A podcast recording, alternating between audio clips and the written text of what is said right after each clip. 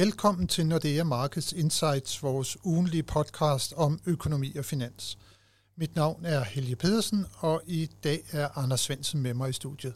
Velkommen, Anders. Tak, Helge. Vi har været gennem en uge, som har været præget af en overvejende sur markedsstemning. Renterne er steget, og især i USA, mens aktiekurserne er faldet.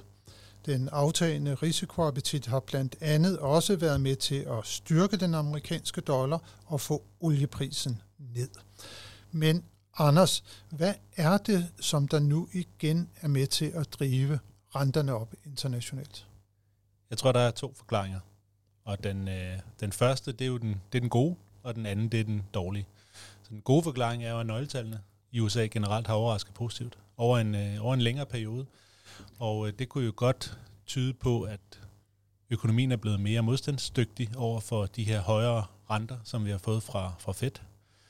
Øh, det kunne godt tyde på, at det man har gjort i forhold til at sikre, at bankerne har noget mere modstandsdygtighed, at husholdningerne i højere grad har fastforrentet lån, at de ting betyder, at økonomien simpelthen bare godt kan klare højere renter. Og det gør jo nok, at man siger, okay, jamen så skal vi måske have, have højere renter i lang tid. Måske er der en risiko for, at der kommer et inflationspres igen, fordi økonomien simpelthen ikke er øh, blevet, blevet bremset nok til at få, øh, få, øh, få inflationen tilbage på, på target og få arbejdsmarkedet tilbage i, i balance. Så det er jo sådan set en positiv historie, fordi så kommer, kan man sige, øh, så kommer bevægelsen fra økonomien og til, til renterne, så er det ikke nødvendigvis en dårlig ting, at, at renterne stiger. Den dårlige, det er jo meget mere et spørgsmål om, om udbud og efterspørgsel. Vi hørte jo for nogle uger siden, at det amerikanske finansministerium skal til at udstede nogle flere obligationer, end det man havde regnet med, og også længere obligationer, end det man havde regnet med. Altså det er meget lettere for markedet at absorbere, hvis de udsteder relativt korte papirer, så er der ikke så meget vejhed, så er der ikke så meget risiko i obligationerne. Hvis de skal udstede nogle længere obligationer, så er der meget mere risiko for, øh, for dem, der skal, skal købe dem, altså renterisiko. Og det gør bare, at, øh, at der kommer meget mere øh, varighed til markedet, mange flere obligationer, meget mere renterisiko. Samtidig med, at vi så ser både i Japan og, og Kina, at de måske i mindre grad skal købe amerikanske statsobligationer, end vi har set tidligere. Japanerne lavede det her mere fleksible rentekurvekontrol, som gør, at de kommer til at lade deres rente være mere flydende, og dermed er der ikke behov for, at de skal støtte helt så meget. Så kommer der ikke helt så meget øh, gang i, i global likviditet på, på den konto.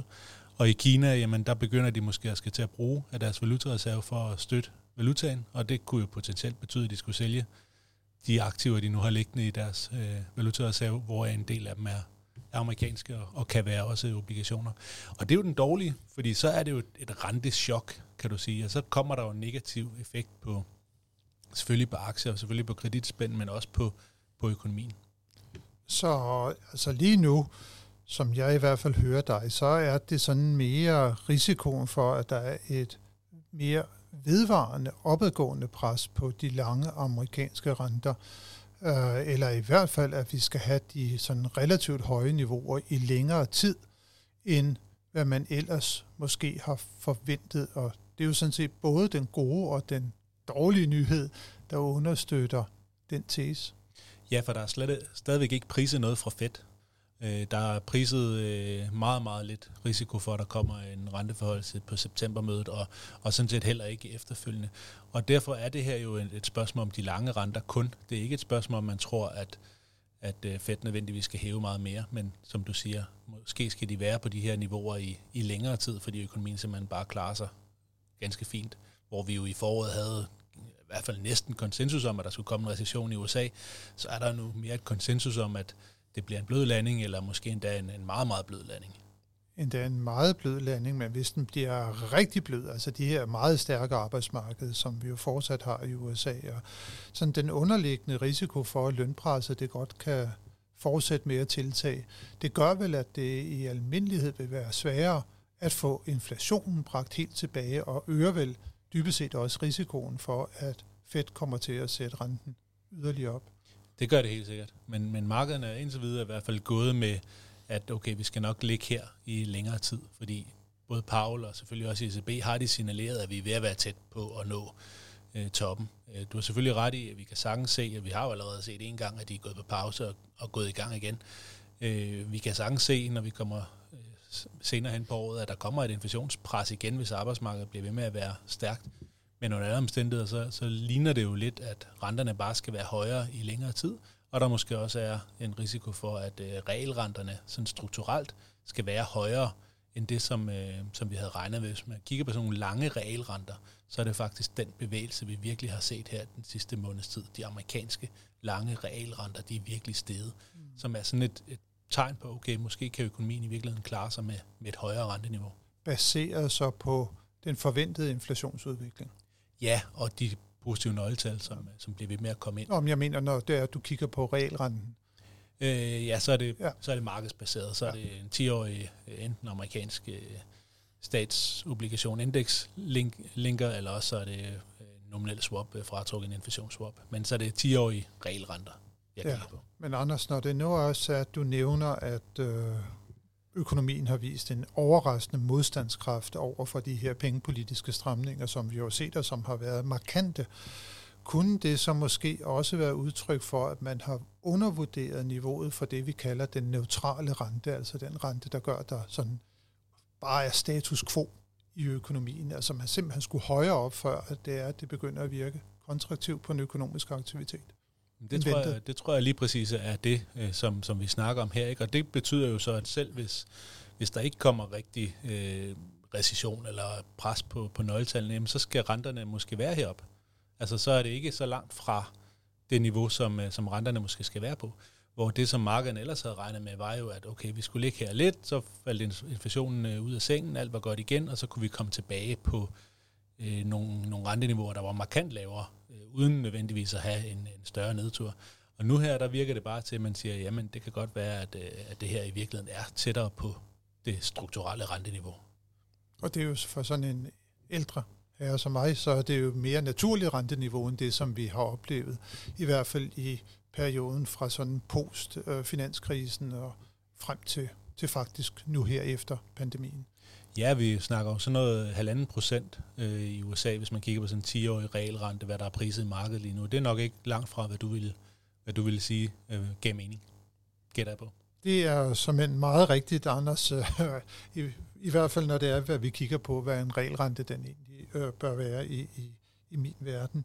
Men Anders, øh, nu har vi jo snakket en, en del nu her om situationen i USA, og det er jo også der, hvor renterne især er steget, Men hvis vi nu vender blikket mod øh, Europa, der er i hvert fald nøgletallene, som kommer ud fra europæisk økonomi, de er en helt anderledes øh, karakter end, end i USA. De er faktisk temmelig svage.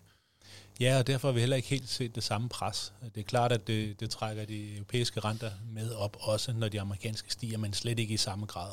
Og nu snakker vi om lange regelrenter, de er slet ikke sted i Europa. Så der har vi jo øh, stadigvæk meget lave, øh, også lange regelrenter, som netop gør, at vi kan sige, at der er ikke den samme forventning om, at den europæiske økonomi nødvendigvis kan modstå et meget højere renteniveau, end det vi allerede har. Og de historier, som jeg snakkede om før med de amerikanske renter, dem har vi jo heller ikke rigtigt i Europa. Altså vi har jo ikke det udstedelsespres, som, som de får i USA de næste par kvartaler. Øh, og vi har heller ikke de positive nøgletal, som, som du siger. Og derfor giver det måske mening, at vi heller ikke ser øh, renterne køre lige så meget op i, i Europa. Jeg tror, en ting, som man skal holde sig for øje, det er jo, at vi plejer at sige sådan, som tommelfingerregel, at, at 80% af, af den økonomiske aktivitet i Europa er finansieret gennem bankerne, og 20% gennem kapitalmarkederne. Hvor i USA er det tættere på 80% gennem kapitalmarkederne, og 20% gennem bankerne. Og nu har vi haft nogle måneder her, hvor at markederne har haft det rigtig godt, aktierne er steget, kreditspændene er kørt ind. Det er måske noget af det, som har været med til at gøre, at der har været relativt positive nøgletal i USA, mens bankerne klart oplever den her pengepolitiske stramning, og også videregiver øh, den stramning til, til forbrugerne. Så det vil sige, du får øh, enten sværere ved at få, øh, få lån, eller også så får du det i hvert fald på en højere rente i, øh, i, i banken. Og dermed har vi måske haft en større effekt eller en større transmission af de pengepolitiske stramninger i Europa, end de har haft i USA. Derfor har vi måske også en, nogle sværere nøgletal øh, lige nu, og derfor er der måske heller ikke behov for lige så meget øh, rentestigning i, i Europa, som, som de måske har i USA. Nej, når det er sagt, så skal vi jo selvfølgelig også nævne, at det er især fremstillingssektoren i Europa, der har haft svære tider, for servicesektoren har jo klaret sig rigtig fint i kølvandet på genåbningen, og vi har også været noget overrasket over, at BNP-væksten rent faktisk kom positivt ud i, i andet kvartal i euroområdet, igen drevet af udviklingen i, i servicesektoren. Helt sikkert, og vi er jo traditionelt meget mere afhængige af, af handel, end, end amerikanerne er. Det er en mere lukket amerikansk økonomi, og vi er meget mere afhængige af nu.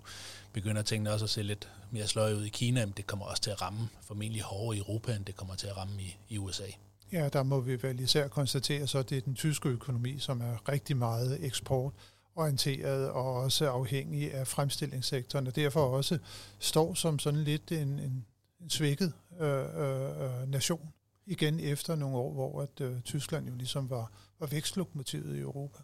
Helt sikkert, og det er nok også derfor, at vi ikke har den samme øh, vækst og de samme gode nøgletal i Europa. Det er jo, at, at vi er meget mere afhængige af, af eksporter og fremstilling på grund af tyskerne, som har været ja, dem, der har drevet det hele stort set i, igennem nogle år. Ja, i hvert fald tegner sig for omkring 30 procent af den samlede økonomi i, i euroområdet. Men, men Anders, hvis vi der, at, at vi lige skal forsøge på at konkludere lidt på, hvor bevæger centralbankerne sig hen her, øh, hen over efteråret, så hvis vi lige fokuserer først på Fed, 5,5 procent i dag øh, som, som target rate, skal den øh, højere op?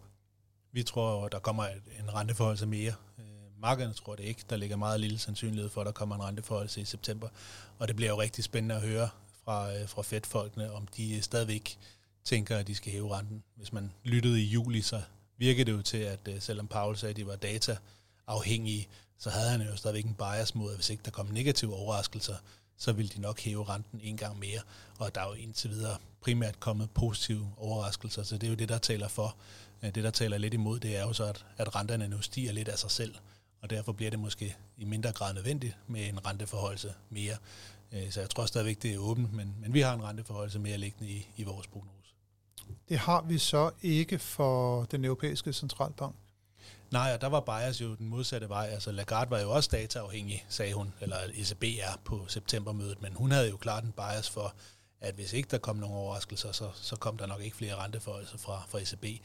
Og der begynder markederne nu at prise sådan 50-50 for, for et septembermøde. Og det kan jeg egentlig ikke helt forstå.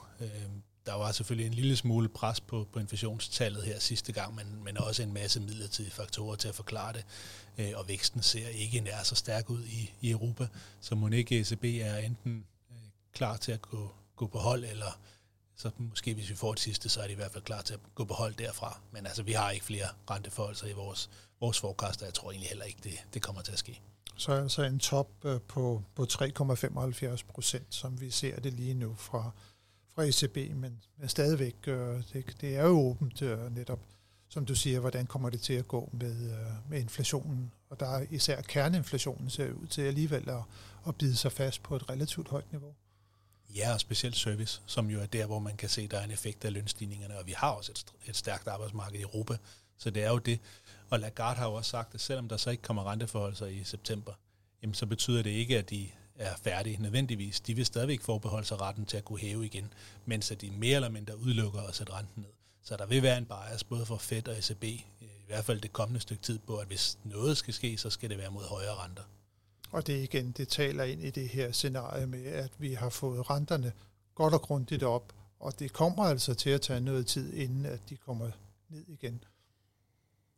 Højst sandsynligt. Altså det, det, der kunne få renterne til at falde, det skulle være en egentlig recession øh, og måske også en lidt større recession, øh, for at, øh, at, at de vil være klar til det. Altså, de var jo på en måde overrasket lidt, da inflationen begyndte at stige, og kom måske også lidt for sent i gang med at få hævet renterne, og den fejl vil de ikke gentage. Så derfor så vil de være helt sikre på, at de har fået slået inflationen godt og grundigt ihjel, inden de skal til at, at sætte renterne ned. Og det betyder nok, at vi skal have nogle relativt dårlige nøgletal, og, og også pege på en, en relativt kraftig recession, før de overhovedet kommer i nærheden af det.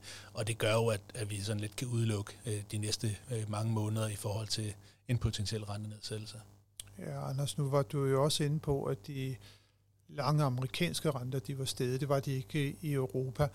Øh, der bliver de vel også fortsat holdt sådan lidt tilbage ved det, at man ikke sådan for alvor er gået i gang med at nedbringe balancerne, i hvert fald ikke i samme udstrækning som i i USA.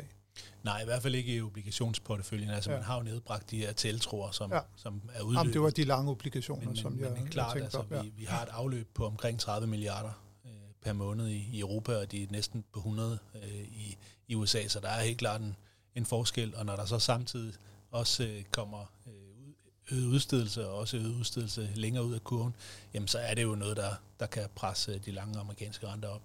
Og så længe vi får positive nøgletal, jamen, så tror jeg, der er, der er plads til yderligere rentestigninger i, i USA, og det vil da også trække de europæiske noget op. Øh, så tror jeg til gengæld, at, at det er et spørgsmål om, hvor længe kan økonomien så blive ved med at holde. Altså, hvornår begynder der at komme bare sådan lidt mere normale øh, nøgletal, altså ikke, ikke overraskelser på opsiden. Øh, og måske endda også, hvornår begynder vi at se tegn på, at arbejdsmarkederne er på vej tilbage mod en eller anden form for balance. Jamen, så er vi færdige med at se, se rentestigninger, men nok ikke før. Der bliver i hvert fald nok at holde øje med os på rentemarkederne hen over det kommende stykke tid.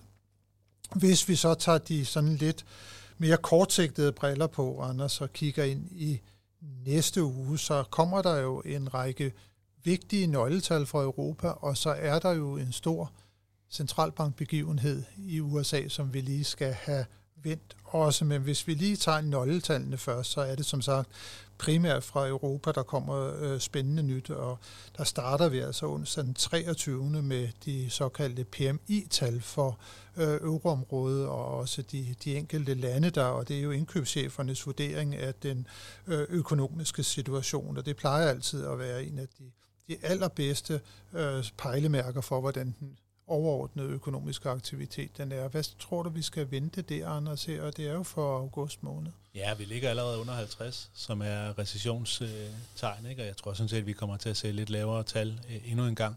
Det, som folk måske øh, er lidt bekymrede for, det er, om der er en form for, øh, for dekobling mellem nogle af de her survey-indikatorer og regel eller hårde data, eller sådan de realøkonomiske data.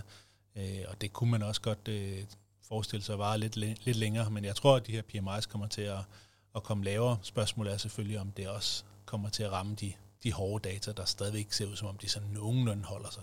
Ja, det plejer de at gøre, så det er måske bare igen et spørgsmål om en vis øh, tidsforsinkelse. Øh, så i hvert fald den, øh, den 23. PMI-tallene, og så får vi også den 25. det er som fredag, der får vi så lidt interessant tal for Tyskland, både detaljeret BNP-tal, men så også den her IFO-indikatoren, som jo altid er sådan måske det allerstærkeste signal, vi har om, om udviklingen i tysk økonomi.